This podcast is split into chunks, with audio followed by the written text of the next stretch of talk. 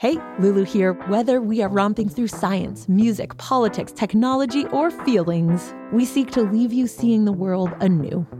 Radiolab adventures right on the edge of what we think we know, wherever you get podcasts. Before we begin, I want to tell you that this episode goes deep into trauma, into the way America's history damages everyone. It includes graphic descriptions of violence against Black people along with suggestions of ways to overcome its ripple effects.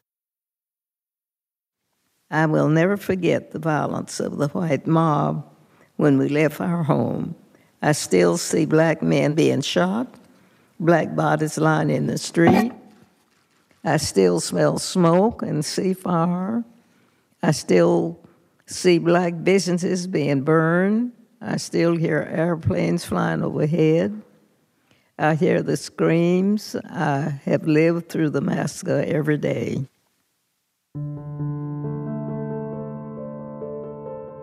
That was Miss Viola Fletcher. She's 107 years old. She was just a little girl at the time of the massacre. And a few weeks ago, she testified in front of a U.S. House subcommittee about what it was like. Our country may forget this history, but I cannot. I will not.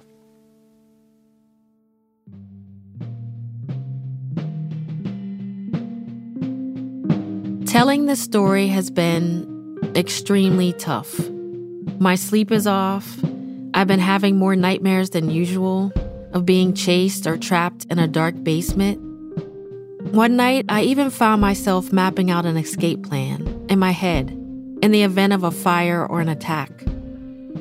Of course, it pales in comparison to what the survivors have had to live through.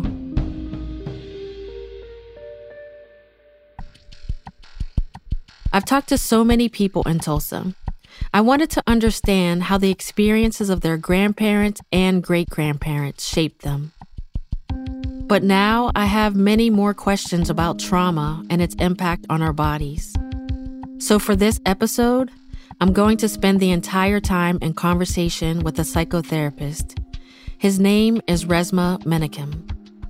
One of the first things that I do, especially with black bodies, is orienting. And that is that the simple act of just looking behind you and finding the exits and the windows and the doors can help you and help your body begin to understand that there's nothing behind me and I can leave whenever I want to. So that's what I would suggest me and you do and also suggest that the audience does as they're listening. Just take a moment and use your hips when you turn around. Mm-hmm. That's the psoas muscle. The psoas muscle is the part of the body that's responsible for mobilization and immobilization. Yeah, immobilization. Mm-hmm. So this idea of just looking and then just notice if there's just a lessening of something.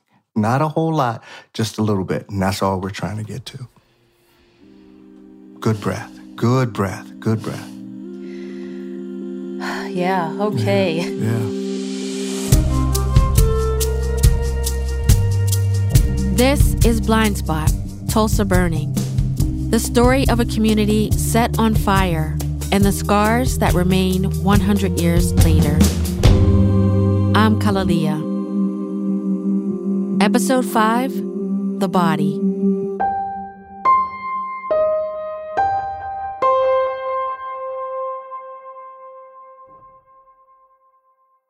Resmaa Menakem is based in Minneapolis. He spends a lot of time working with organizations during civil unrest. He also focuses on the effects of racialized trauma for African Americans, European Americans, and police officers. His work has taken him all over the world. He spent two years managing counseling services for 53 U.S. military bases in southern Afghanistan. There was not necessarily a lot of me instructing them, you need to do this or you need to do that. It was a lot of, I'm here with you. You're not doing this by yourself. We're here together. This is what you're experiencing as horror is a real thing, right? Those types of things helps the body begin to tap into communal resource when its own individual resource has been tapped. So when a person calls on a trusted family member, friend, elder, or therapist, and they cry, vent, or yell, they are tapping into a communal resource to get through whatever they're going through in the moment, the hurt or pressure that is far too much to handle alone. Resmaa's book, My Grandmother's Hands, is part narrative and part workbook for healing trauma in our bodies and reckoning with our ancestral past. So, I really would like to start with some definitions, just so we are all on the same page here. Mm-hmm. How would you define or describe trauma? So, trauma in its simplest form, right, is the way that I think about it is anything that happens to you that's too much, too fast, too soon, or too long, coupled with nothing or not enough of something reparative that should have happened, right? Mm. Trauma is personal and particular. And just because something bad happens to you doesn't mean that you're going to be traumatized, right? Trauma has a stuckness component to it. Mm, hmm And so when you talk about trauma healing, yeah, to, yeah, what does that mean? So when I'm talking about trauma healing, I'm talking about it both, and particularly when I'm talking about racialized trauma, right? Mm-hmm. I'm talking about a trauma that is both individual and communal right? Mm-hmm. When our people were hung, when, when they hung a black woman from a bridge and made sure that that bridge was the one that all of the people had to walk over, that was not done for the people that they lynched and hung. That was done for the communities that were left, mm-hmm. right? To instill terror and horror in those bodies. The Tulsa massacre was done to instill terror and horror to those people that were left, right? Mm. And so when I'm talking about trauma healing, I'm talking about a reclaiming of that resource. So the trauma energy gets metabolized in the body and used for fuel for our freedom as opposed to fuel that burns us, fuel that, that, that makes me turn on people that look like me as opposed to turning towards people that look like me. Mm-hmm, mm-hmm. And so you you talked about your work focuses a lot on the body mm-hmm, and mm-hmm. our body's reaction to trauma. So, like for example, you use a, a phrase "white body supremacy" yeah. instead of just white supremacy. Yeah. So why why ground things in the body? Well, because the idea of white just white supremacy, people end up doing kind of like a head gymnastics with it, right? The moment you say white supremacy, everybody nods their head. Oh yeah, I really know what that means. Yes, you know, I mean, people mm-hmm. people just start, you know, like, and it's really an intellectual thing that they're talking about, right? You yeah. know, and so for me, white body supremacy is visceral right? It breaks bones. Mm-hmm. It thwarts people's movement. It rapes. It steals land. It genocides people. It enslaves. You, you understand what I mean? Mm-hmm. There is a visceral component to it. It was, it's not just a moniker, white, you know, white people and whiteness. Mm-hmm. It is actually a philosophy and structure that's ensconced in law, right? Right. I want to play a particular piece of tape there's this local activist, a man named Chief Amusan, and we talked to him for episode one. And he he's a descendant. You know, he has a moment where we're talking about the impact that the 1921 Tulsa Race Massacre had on survivors as well as descendants, right? Yeah.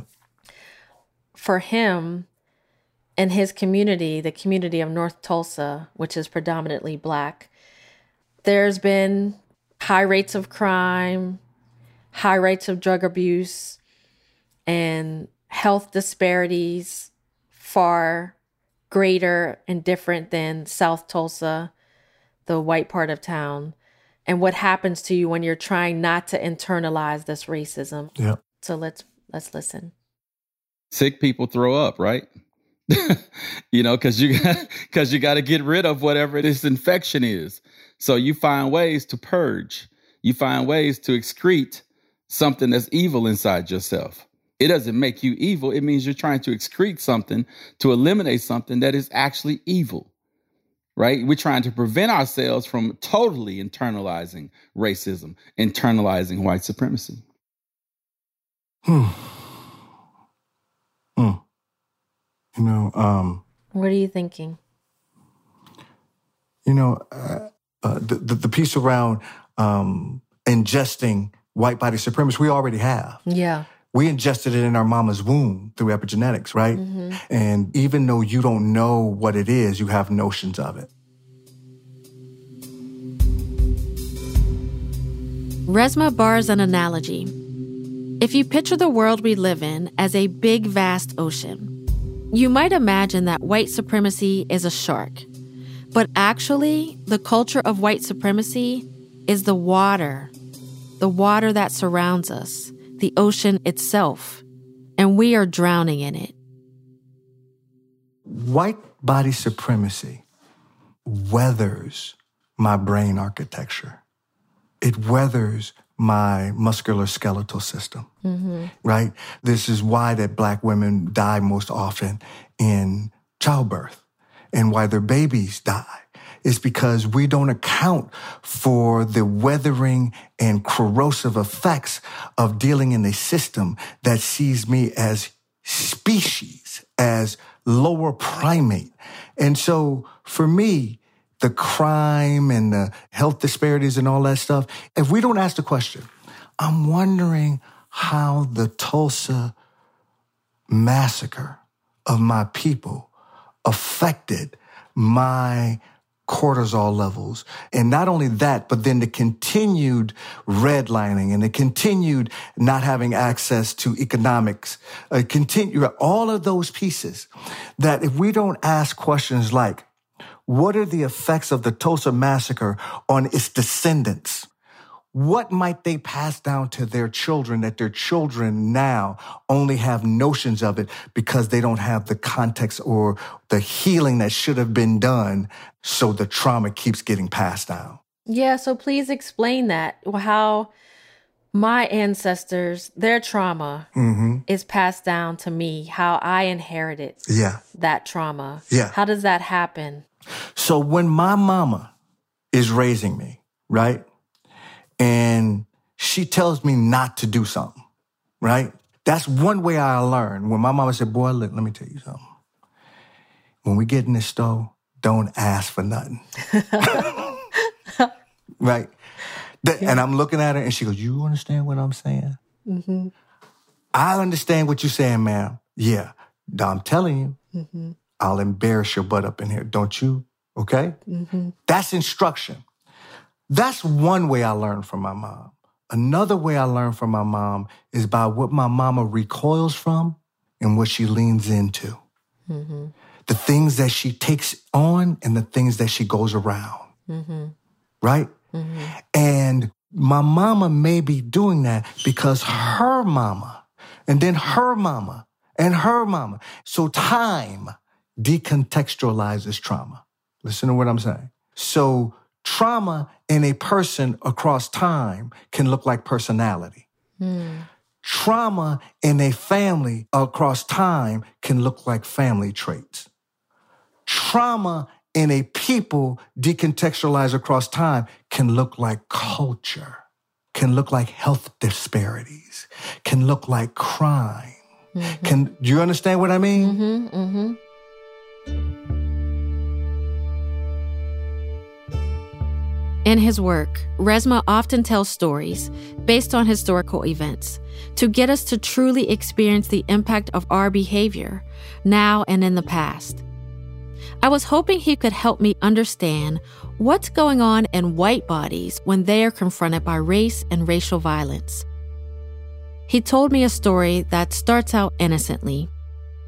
There's a little boy and a little girl, and they're in their living room, and they're playing and mom is there cooking.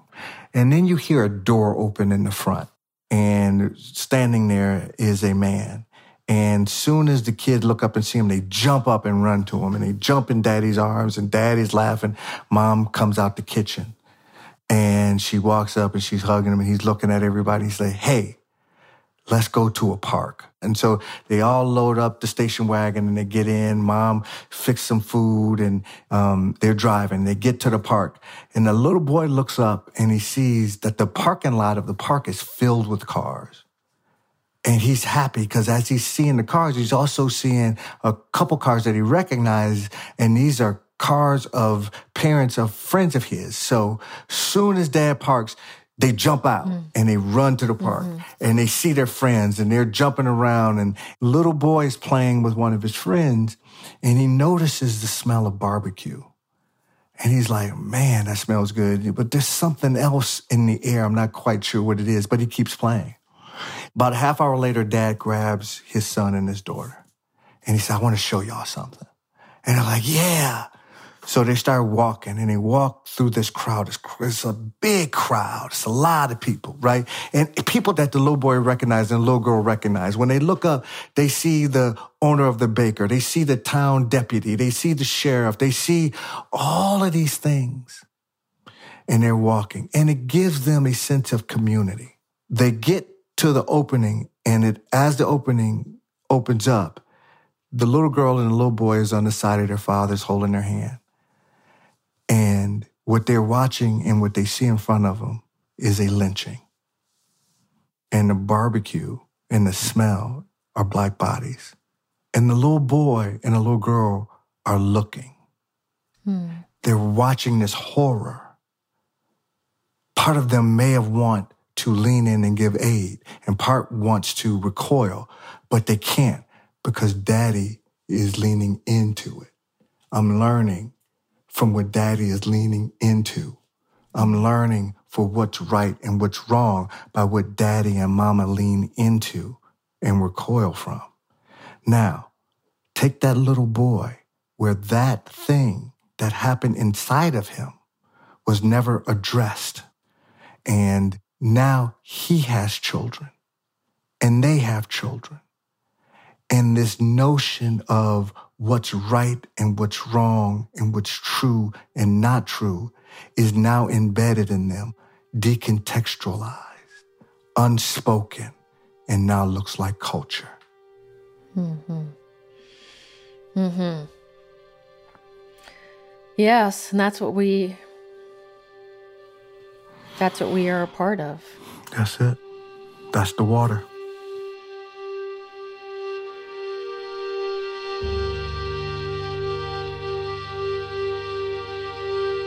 That story is drawn from the 1920 lynchings of three young black circus workers in Duluth, Minnesota.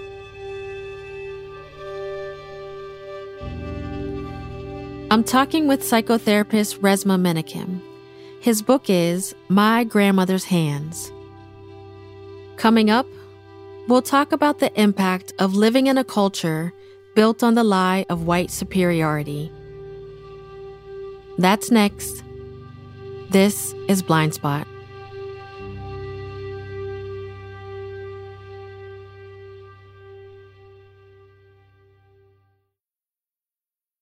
While change may not happen overnight, the movement for a more just society is gaining momentum. Tune in to Crooked Media's Pod Save the People, where every week you can learn about the stories that are impacting communities of color from people of color. With hosts DeRay McKesson, Kaya Henderson, Myles Johnson, and De'Ara Balenger, Pod Save the People gives an exciting blend of politics, culture, and social issues all in one place. From book censorship to discussing Beyonce's impact on society.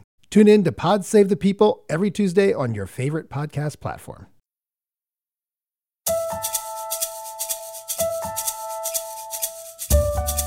This is Blind Spot Tulsa Burning. I'm KalaLea.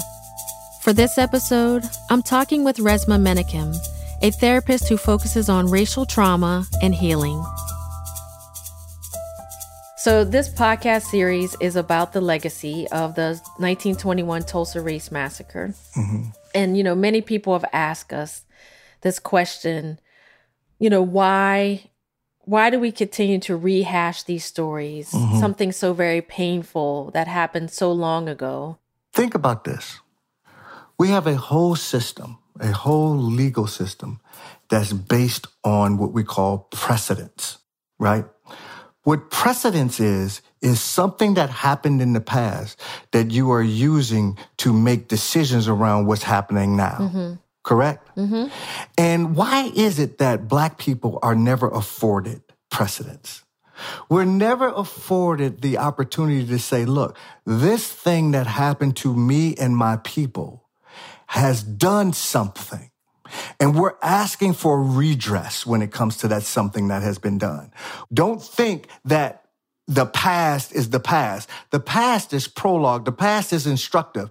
The white body has been conditioned around their comfort trumps black liberation, that their comfort trumps black people living. Their comfort trumps everything.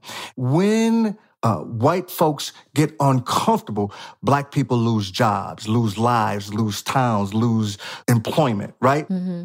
And so what you have is, in terms of Tulsa, you have black people who are doing well. Mm-hmm right? You have black people who are trading with each other. You have black people who are trading with white people. You have black people who are uh, doing things and making moves, right? And what happens in the white body collective is that the white body collective gets uncomfortable. And uncomfortable to the white body collective means dangerous means not safe. So all it takes was something that was not really real to happen. Mm-hmm. And it sparked the imagination of terror and horror in white bodies. And here's what I want to say. White people have been victimized, but it ain't been by us. It's been by other white folks. So until white bodies begin to take to task the elite white bodies that are breaking their backs um, in this structure and directing that on us until white bodies begin to develop a culture around that. Mm-hmm. Don't tell me what you can't do because you don't have the courage or and you haven't dealt with your own moral injury enough to heal from it.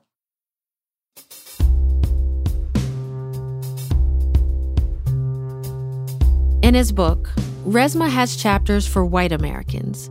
He writes Your white body was not something you chose, but the imaginary construct of whiteness is something you can change. After reading that, I felt both hopeful and concerned because it often feels that very little has changed.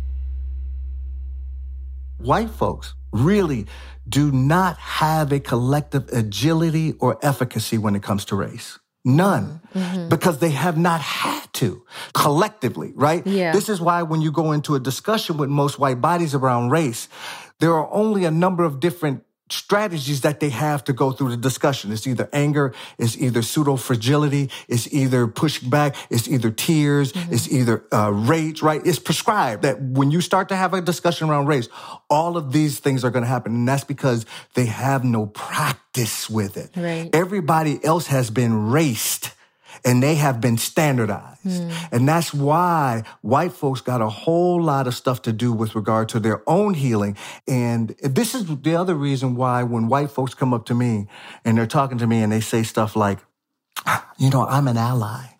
I've been a, I've been an ally for a, a lot. Of, I'm I'm here with you. Mm-hmm. My first question is this: Who are your people? Don't tell me you're an individual ally because your individual kindness and your individual niceness is inadequate to deal with the level of carnage and terror and horror that black people have to face and indigenous people have to face and brown bodies and bodies of culture have to face every day. I don't want you to spit in my food, right? Mm-hmm. I want you to be nice to me, but that is not a redress for white body supremacy. Mm. And so if you are not developing culture around a living embodied anti-racist culture, then in your declarations, white folks love declaring themselves apart and different from other white bodies and other white folks, right? Mm-hmm, mm-hmm. What I ask white folks is that, how are you going to name your children? Are you naming your children in the context of a living embodied anti-racist culture and practice building? Are you doing that? If you're not, it is inadequate because all you have to do is get uncomfortable enough and stop and cut your blonde dreadlocks and, and start eating your kale again and move out to the suburbs. And nobody ever knows you was in the mix with this, right? And so this is really not about your own individual proclivities. This is really about, are you going to take the time in white culture among white people to build a living embodied anti-racist practice and culture building? Yes. And so I want to just touch on something you just said. If they don't name their children, Mm-hmm. can you just expound Yeah. on that a So- little so- bit? I, so- I'm not, so- at first, I was like, do you mean name them like Lucretia? Like, No. what do you mean? I know you didn't mean that, but that's the first thing that popped in my mind. I would look. no, I don't. Remember, I, I don't mean laming little white girls Lucretia. What what I mean is this. I'm committed to doing this work for the rest of my life. I can't do nothing else but this work for the rest of my life. If you tell me you're down with me, you're committed to doing this work for the rest of your life. That means how your children are born is in a particular way. Mm-hmm. How you name your children are in a particular way. Are you naming your children after within white culture after the Grimke sisters? Are you naming your children, your boys after John Brown? Are you naming you you see what I mean? Like like mm-hmm. who are the how, And how are you they- raising them? How are you raising them with an understanding that they are advantaged yeah. Differently than my Mm-hmm. children. How are you doing that? That's what I mean. Mm-hmm. And that's a culture. That is not a strategy. Mm-hmm. They want to name their babies Lucretia, go right ahead. But that that's not what I'm talking about. I'm talking about something much deeper, something more of essence, and something more tied to creation than just strategy. Yeah, I get it. I get it.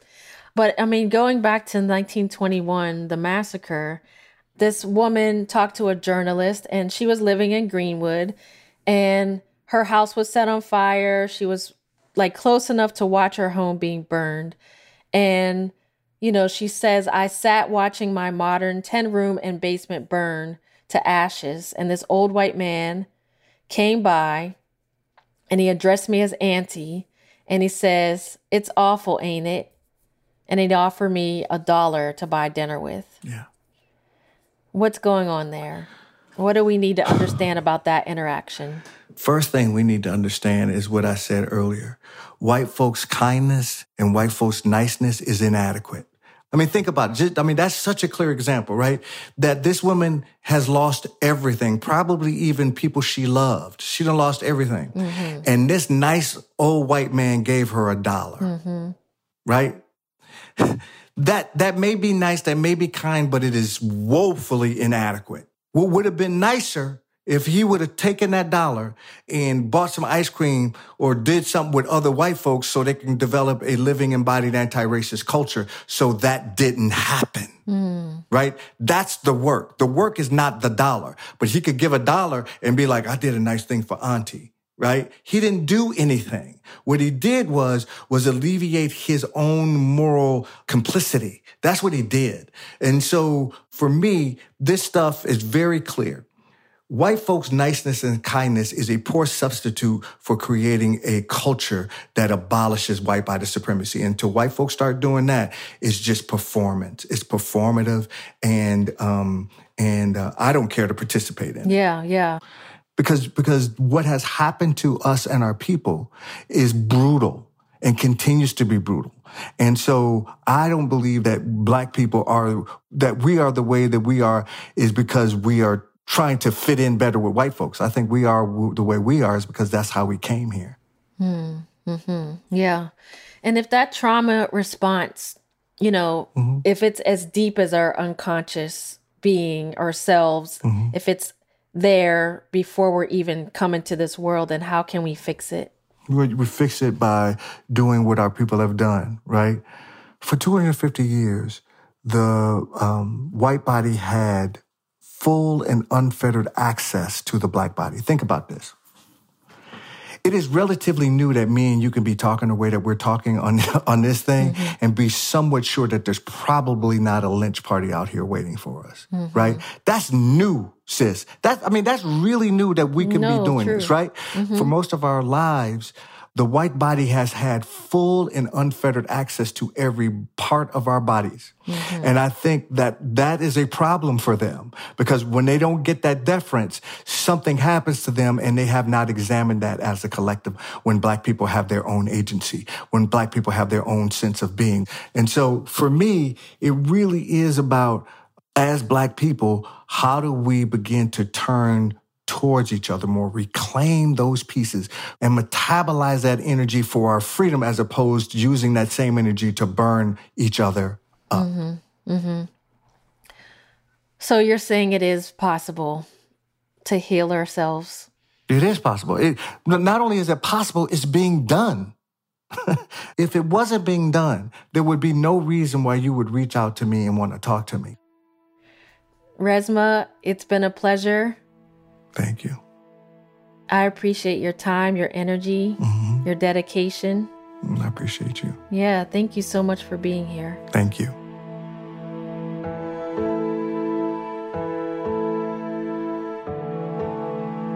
Resmaa Menakem. He's the author of three books. His latest is My Grandmother's Hands Racialized Trauma and the Pathway to Mending Our Hearts and Bodies. You can learn more about his work at his website, Resmaa, that's R E S M A A dot com.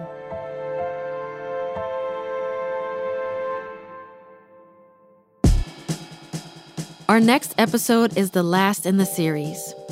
Now that we've heard what led up to the massacre, what do we do, all of us, with that knowledge? If you care about the history of America's Black victims of racial violence, you live in the world differently than if you are indifferent or simply ignorant about it. That's next time on Blind Spot. Hmm. Hmm. Hmm. Blind Spot Tulsa Burning is a co production of the History Channel and WNYC Studios, in collaboration with KOSU and Focus Black Oklahoma. Our team includes Caroline Lester, Alana Casanova Burgess, Joe Plourde, Emily Mann, Jenny Lawton, Emily Botein, Quraysh Ali Lansana, Bracken Clark, Rachel Hubbard, Anakwa Dwamena, Jami Floyd, and Cheryl Devall. The music is by Hannis Brown, Amari Ford, and Isaac Jones. Our executive producers at the History Channel are Eli Lehrer and Jesse Katz. Raven Magia Williams is a consulting producer. Special thanks to Zainab Mohammed, Jennifer Lazo, Andrew Golis, and Celia Moeller. I'm KalaLea. Thanks for listening.